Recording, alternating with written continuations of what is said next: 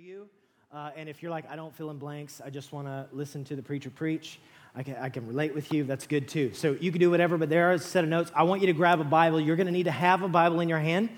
Uh, so, and go to Nehemiah chapter 8. And so, if you don't have a Bible, there should be maybe one in the pew back in front of you, or there's probably one on your phone or something like that. We want you to have it, Nehemiah chapter 8.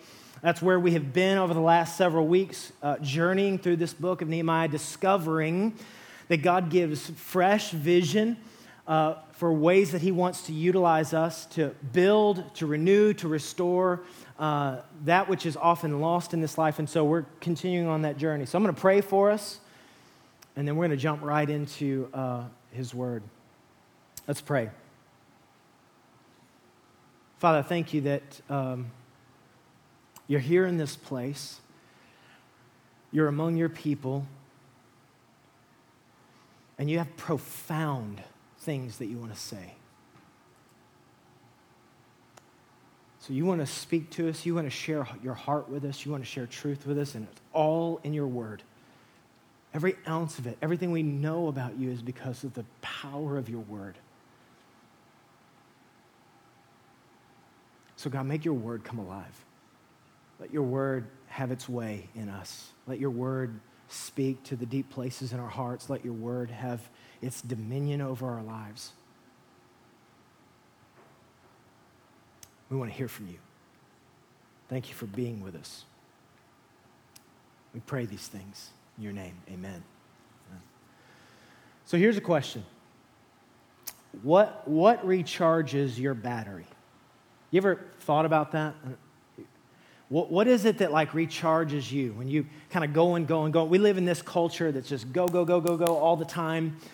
And, uh, and if we're not careful, we can get really run down. So, my question for you is what, what recharges your uh, batteries? I know, I know what recharges my battery. Typically, it involves getting just a few guys together, and, and uh, guys that I love, guys that I trust, getting those guys together and then we find some portion of the cow and we throw it over an open flame. And that's how I, my batteries are recharged. That's, that's like, that's what I want to do. If, I, if I'm like, look, if I feel a little bit fried or frazzled or just stuff's going on, let's, let's find some buddies and then let's, let's just uh, throw a dart at the cow and then let's cook that over some coals. And that's what, we, that's what I like to do. My wife is completely different.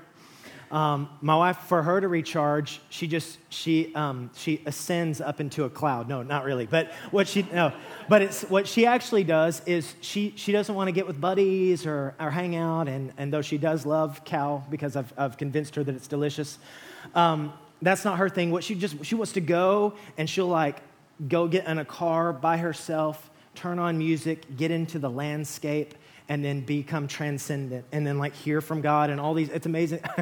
my wife, I'm like, oh, I just want to eat some steak, you know. And, and my, my wife come back and she's like, I just had this total download revelation from God. It's amazing. And I'm like, I might need to work on something here. I'm a, maybe my recharging my batteries is not working very well, or I need to work on it. But everybody has something different that recharges your batteries. Maybe your thing is like running. If you're kind of one of those crazy people that thinks that like running is awesome, you like to run, and that recharges your batteries. Or uh, some of you are real freak shows, and, and cleaning the house recharges your batteries somehow. I don't know. Just God, God loves you somehow. That works for you. That's awesome. There's lots of different ways uh, we get recharged. Everybody gets recharged in a different way, but the issue of being recharged and getting refreshed is a big deal.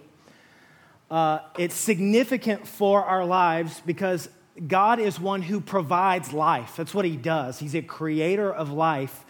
And when we feel like life is being zapped from us, or life is being taken from us, there's no more important thing we can do than being recharged, all right?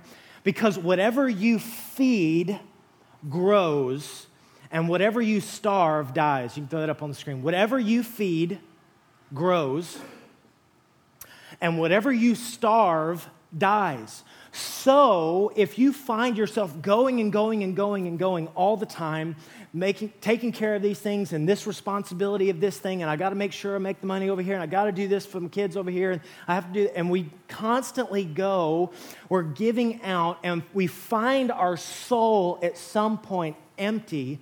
And the problem is, is when you live on empty, you will certainly die. It is a guaranteed fact of life. Whatever you feed will grow. All you people that love to do the plants out here, if you're like a plant person, you know what I'm talking about. You guys that like to do the gardens and that kind of stuff. Uh, in fact, I think God just feeds everything, all the plants out here all together. I, have I've never seen anything like it. I grew up in West Texas, and so if, if, if some grass dies, it's never coming back unless you just literally pray heaven down on that piece of grass. It's never coming back. Here, it's um, you could like tear up 37 acres and it's like lush all over again in three days. It's unbelievable, right? I, have never seen anything like it, but whatever you feel, and uh, we're just in this place where, where rain comes down all the time. And again, never seen anything like it. If, if, when it rains, you're going to talk about recharging my batteries. If it rains, I just will stop, and you can ask my family, I'll just sit there and stare at it because I'm just like, this moisture all the time. And it's just straight down. There's no hail coming into my eyeball or anything like that, like it does in West Texas. This how it, that's when it rains, it hails also. So, anyway, the point is this whatever you feed grows, and whatever you starve dies. And what we often find in the culture that we live in is our soul is so quickly and easily zapped that we don't have a lot to give. And my question is, is how do you get recharged? What recharges you? Where we find ourselves, that's what we're uh, exploring through this series, is that God has definitive design and call on your life. It's the same thing that he had with Nehemiah. There was something that God wanted to do. He had a plan and he put it into the heart. I love the way the scripture describes it. He put it into the heart of Nehemiah to go and accomplish something amazing for his namesake. And assuredly, as he did that with Nehemiah, I look at you, I'm saying, if you're here and you're taking breath into your lungs, God has a call and design on your life. He wants to do something big, something that you can't do on your own something that he wants to rebuild, a place that he wants to renew, a thing that he wants to restore. It might be a relationship, it might be uh, a ministry that God's calling you to, it might be something that he's calling you to step out in a way that feels risky and crazy, but there's something that God is birthing inside of you, doing in you, and he's calling you up to step up into it. And we come to that place, we've come to that place in Scripture where uh, Nehemiah has a church that he's wanting to build. It's, his, it's the people of God, it's the Israelites. And the walls were torn down, and God gave him a vision for rebuilding the walls of Jerusalem. But here's this, hear this. It wasn't just so that he could say that the walls were rebuilt. All right? The purpose of rebuilding the walls was not just to say, I accomplished the task. The point of Nehemiah rebuilding the walls is so that the people of God could come back together and experience the life of God among them. It was more than just let's fix the city because it's, it's been desolated by all the, the, the, invading people. But in fact, God wanted to rebuild this thing because He was saying it's time to come back together and get life again. And this is where we're at in Nehemiah chapter 8. What's happened, let me just uh, catch you up. In Nehemiah 4 and 6, they have all kinds of opposition. And we find them, they're literally building the wall with one hand. And in the other hand, they've got a sword because they are, are under imminent attack from all of the ungodly groups of people around them people that hate them, people that don't want to see them reconstitute, people that don't want to see the work of God taking place. Chapters 4 and chapter 6, they're battling against these enemies, trying to get this wall built. In chapter 5, they're dealing with their own people because all of the nobles are taking advantage of all the people who don't have means. And so Nehemiah has to thump those guys on the head and say, Why are you taking advantage of our own people? So you got all the external issues, you got all the internal issues. And if you've ever, if you walk through life, you know there's a whole bunch of external issues that come against you, and there's a whole bunch of internal issues that come against you. And Nehemiah's trying to deal with all of it all the internal stuff, all the external stuff. I want to deal with that. Then chapter six, so they get the walls built. Now here's this, this is the cool thing. They get the walls built in 52 days. 52 days, walls of Jerusalem are rebuilt. Now that's that's fascinating. Now, I can't promise you that whatever your vision is, God's going to do it in 52 days. But what I can promise you is that God has designed for you he has things externally and internally he wants to move out of the way so that you can begin to step into what he has for you, but he will accomplish it. He will accomplish it. Uh, so they get the walls built. All right, 52 days, the thing is done. And all of a sudden, chapter 7, hordes of people, tens of thousands of people begin to return to Jerusalem. All right, so here's the promise. I want to get my people together. I want to build my church. I have a vision for you that I want to accomplish. And that you're going to step into it. It but it wasn't just about the walls. Now the people are coming together. And so the question becomes how is this going to be sustained? All right, it's one thing to say, Yay, we built the walls. Everybody who likes to check off the checklist say the thing that took place, we got it done. We rebuilt the walls. We got everything. We, we took care of the external forces. We took care of the internal stuff. We got all the stuff lined out the way we want it to. And here we are. And now all of a sudden it's time to live, right? I don't know if you've ever been in that place where you tend to, like, if we could just get to that place, everything would be okay. Have you ever done that before? Like, if we could just do this in our marriage, if we could just, if this, just this one kid would just quit being cray cray, just whatever, if we could just do that, or whatever it is, if we could just get to this point in our lives, or if, if we could just find the right church, or we could just get to the right place, if we just got the right job, or whatever the thing is out there, if all that could happen, then everything would be okay. And all of a sudden you find that God lines something out for you, and there's still more. There's more. There's, there's no plateau that you can arrive in this kingdom. Until you and I see Jesus face to face, there's more. Until you and I see Jesus face to face, there is more that God wants to do. There's more that He's calling you up to. I can guarantee you there's no plateau you will ever reach this side of heaven. And so we've rebuilt the walls here. Uh, Jerusalem has been restored. Now, thousands, more than 40,000 people have returned. 40,000 people have returned. And the question is how do you sustain what God is building? That's the question. Look with me at Nehemiah chapter 8. And all the people gathered as one into the square before the water gate. And they told Ezra the scribe to bring the book of the law of Moses that the Lord had commanded Israel. So Ezra, the priest, brought the law before the assembly, both men and women, and all who could understand what they heard, on the first day of the seventh month. And he read from it, facing the square before the water gate, from early morning until midday. All right, early morning till midday. So no, nobody fussing about like 35 minute sermon. All right, this is like long sermon, okay? From early morning until midday in the presence of the men and the women and those who could understand. And the ears of all the people were attentive to the book of the law. And Ezra the scribe stood on a wooden platform that they had made for this purpose. And beside him stood all these men um, that I will not say their names because you will just make fun of me. These are all men that stood next to him on his left hand. Verse 5. And Ezra opened the book in the sight of all the people, for he was above all the people. And as he opened it, all the people stood. And Ezra blessed the Lord, the great God, and all the people answered, Amen. Amen. Lifting up their hands. And they bowed their heads and worshiped the Lord with their faces to the ground. So here's what we see you have this incredible picture. All right, God's given a vision, called, they've stepped into it, the people have come. And what do they do? They open up to hear the word of God. It's this, they're at this critical moment to do what? What is it that's going to sustain us? What's the thing that's going to push us forward? And the answer is you have to know and hear the heart of God.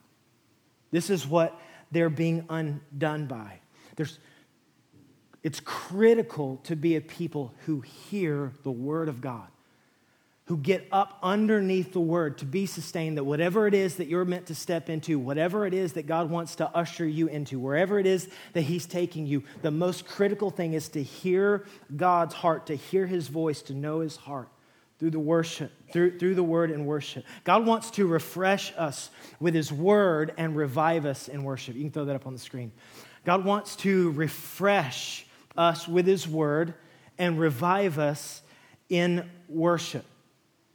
This is what he wants to do. This is chapter 8. What's the next thing they do? They open up the word and they just begin to declare it. This is the thing that's going to move you. It's the thing that's going to move me. It's going to sustain us. And the question is then, how, how does the word of God refresh the people? What does it do here? First, what it does is the word reveals who God is. The word reveals who God is. What I mean by that uh, is this um, nothing, nothing removes the grime, the mess, the yuckiness of life than the Word of God over our lives. Nothing. Listen to me.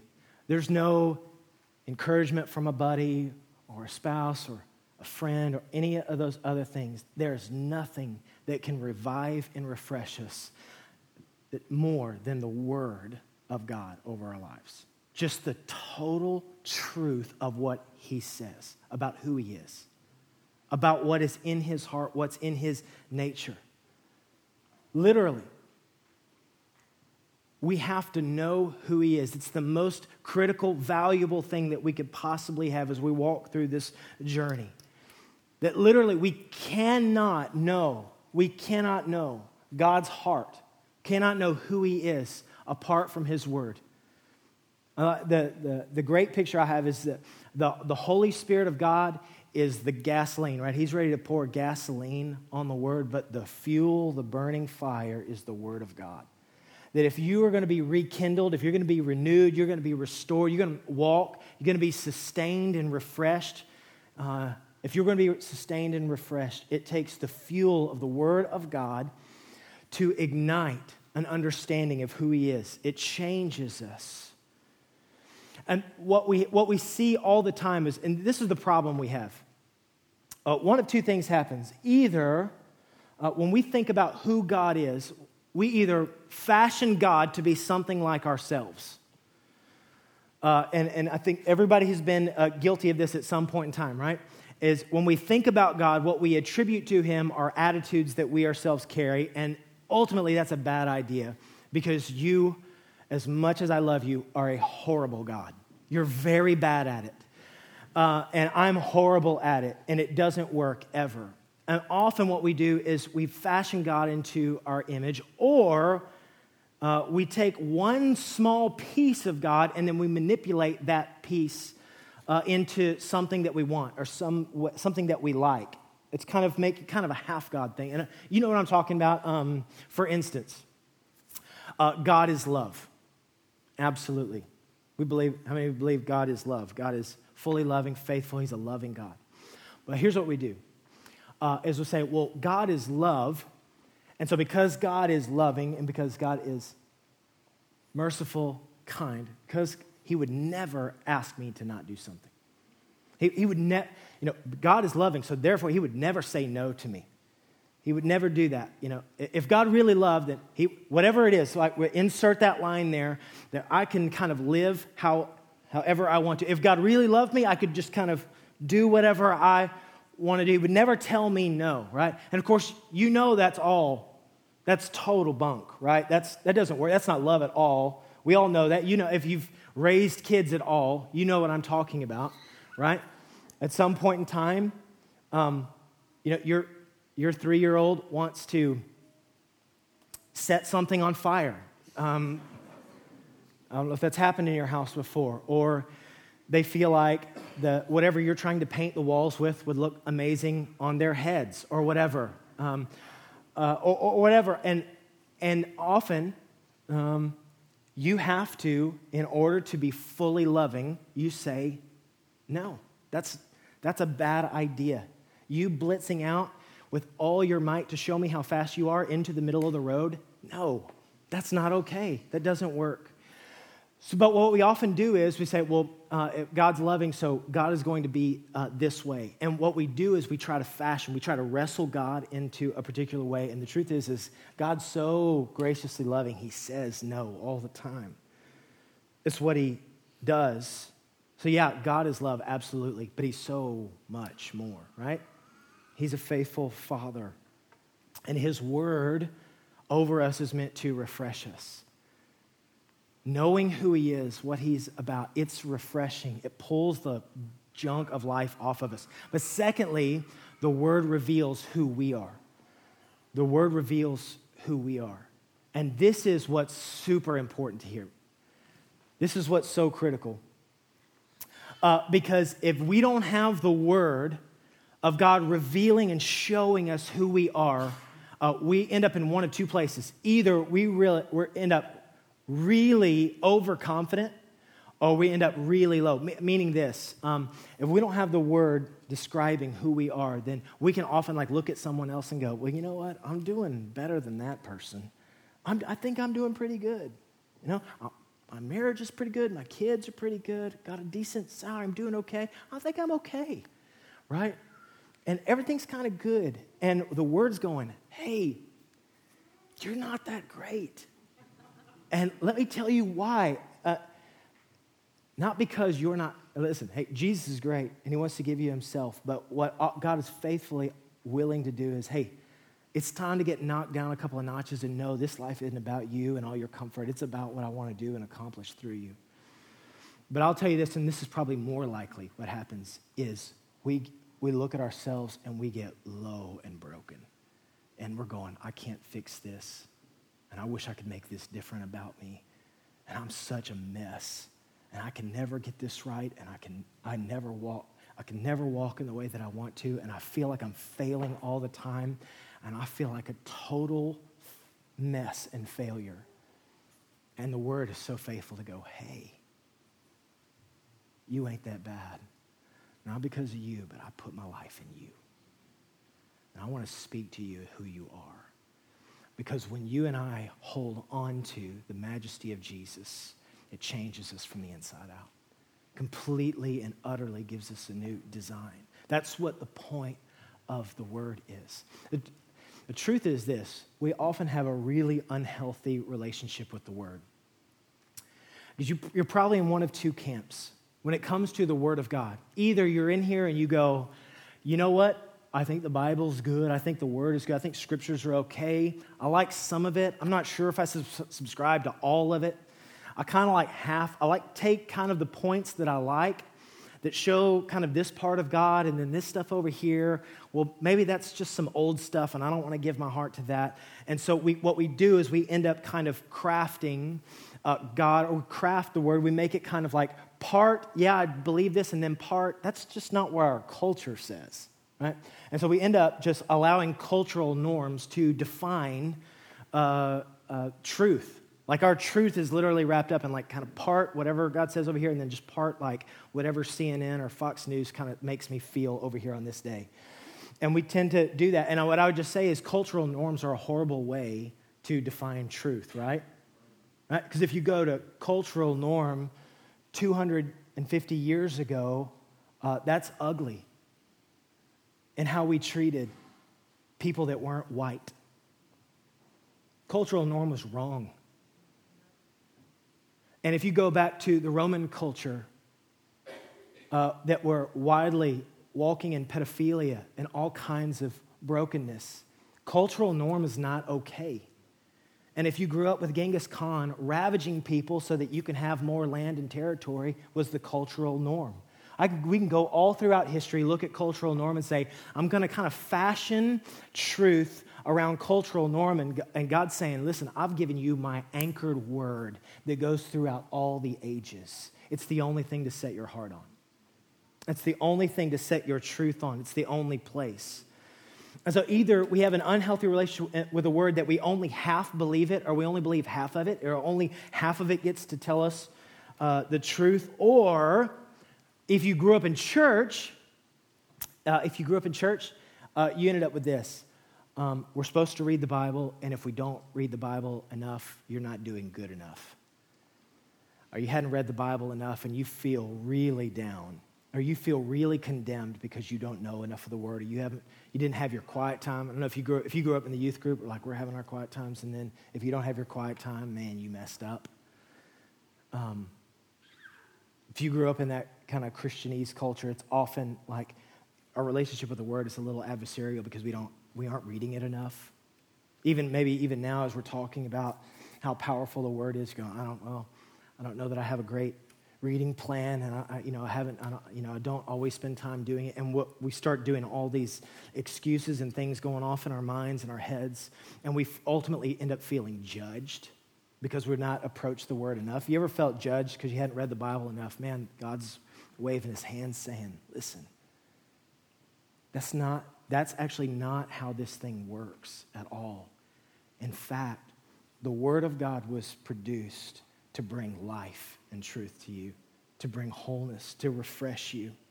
We were literally made to interact with the heart of God. It's what we were crafted for. The only way we can rightly interact with God's heart is in knowing His Word, knowing who He is and knowing who we are. It's the only thing that can actually sustain us. And so, hear this God's not angry if you missed your quiet time. All right, he's, not, he's not upset with you. He isn't deflated because you didn't read or because you didn't have enough devotional time with him. That's not how it works. We have a heavenly Father that is ready to refresh our hearts with his truth, with his word.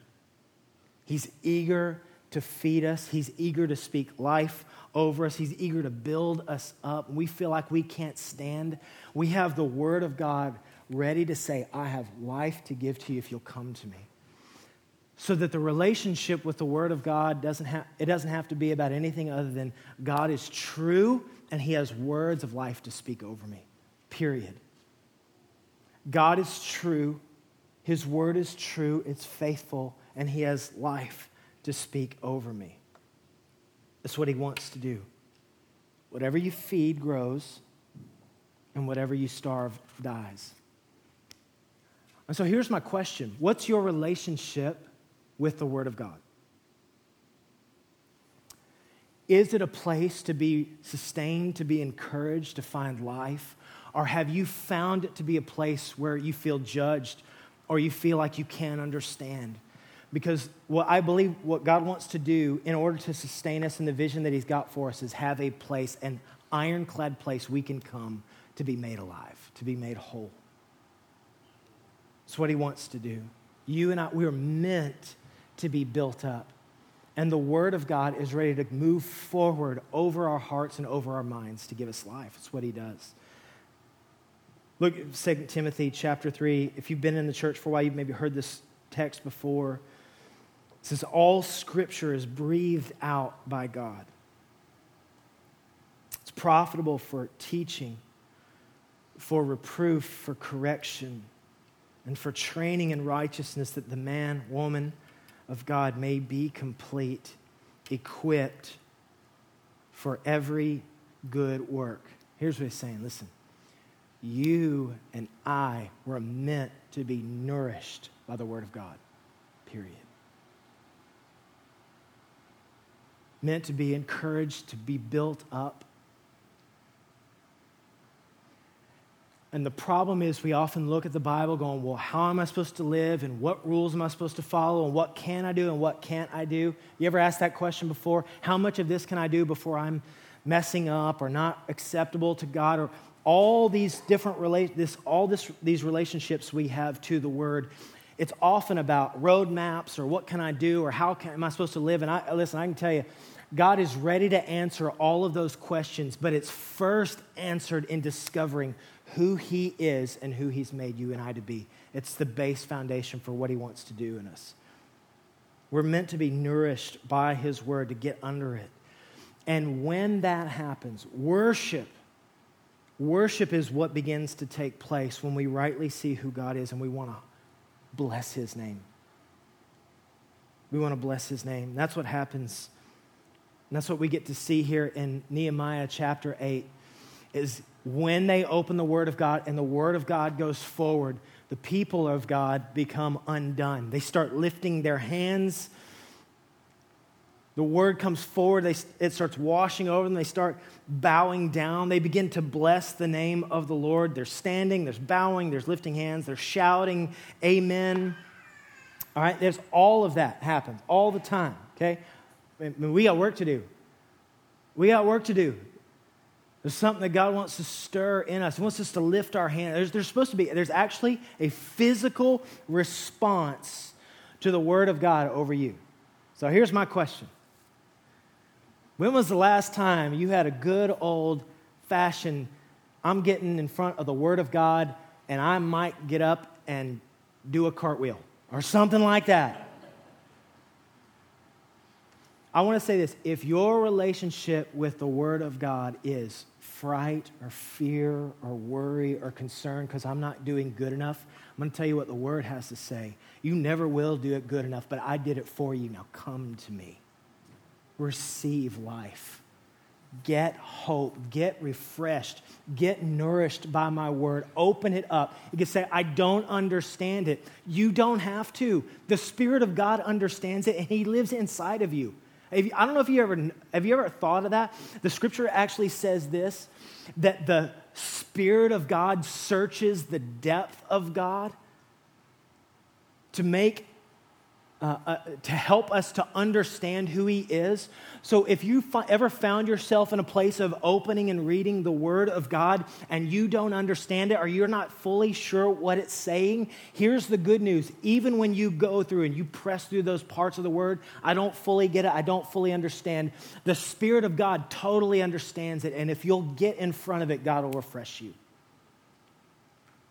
We don't have to be adversarial anymore. You don't have to be like, God, I don't get it, I don't understand it. Just come to it and say, God, refresh me with your truth, but I'm coming to you because this is the only source of life. Hear this. It's time that our relationship with the word changed so that we find ourselves bowing and lifting and shouting and something's taking place inside of us. It's why we come here on Sundays, truthfully. Listen, we come in here on Sundays to hear the Word of God expounded upon and to sing songs to lift hands because that's what's supposed to be happening all the time. Okay? Meaning this, the Word of God needs to go forward in your heart. And if, uh, if the preacher is the only time you're hearing the Word of God, church, you have, there is more that God wants to give to you. There is so much more. And I'm a good preacher. All right, I am so good. And you get it on Sunday, okay? And it's coming forth good. But let me tell you something you need more than that. You need to be refreshed and nourished by the Word of God. Open it up. Not just a roadmap, it's not just a to do book. It is, the, it is who He is and who you are in Him, and it's life. We're meant to, and it's meant to elicit praise in our hearts. And it's meant to pull us down when we think we got it all figured out and say, You don't. Trust me for life, not yourself. And it's meant to pull us up when we feel broken and like we can't do anything. But it's meant to move us. So here's my question What's your relationship with the Word?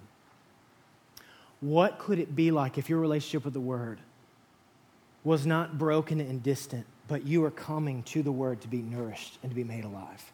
What might life look like if we just said, you know what, I'm coming to this thing, I don't fully understand it, but I'm coming believing. What could happen? Would you, I'm going to pray. We're, we're, we're done. We're finished with this. You can put your stuff down. Let's just pray and ask Him to do this in this. God,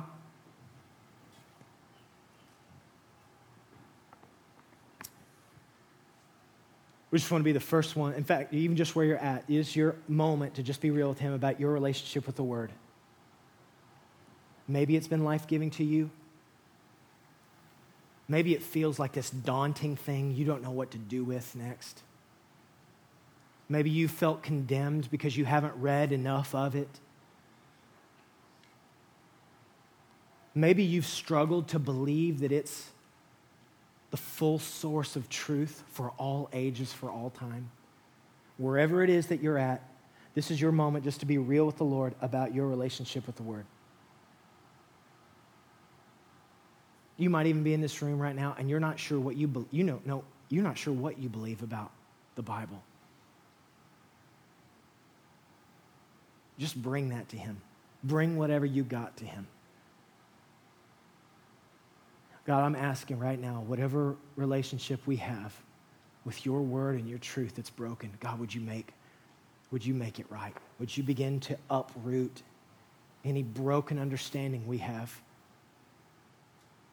Father, for anyone in here that's just struggling to believe that your Bible is true, preserved faithfully throughout the ages for our benefit, joy, and life.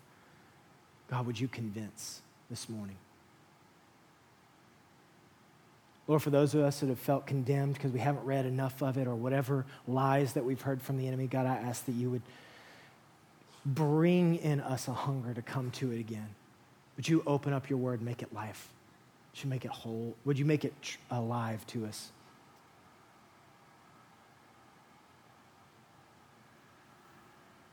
Now, I feel like actually, just in this last minute, I feel like maybe you're just supposed to ask the Lord, Lord, how am I supposed to interact with your word? I think you're just supposed to ask that question. I think you're just supposed to say, Lord, what is it that you want me to do with your word?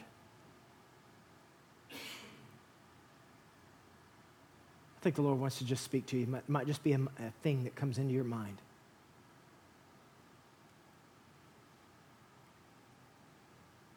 Or would you show this people? Would you show this church? Would you show me? Lord, how are we meant to interact with your truth? Would you give us hunger for it? In fact, if you, if you feel zero, man, this is a great prayer to pray. God, give me hunger for your word. It's hunger. Sustain us. It's the only way we can be sustained. We love you, God. We thank you. We bless you. Lead us this week, we ask in Jesus' name. Amen.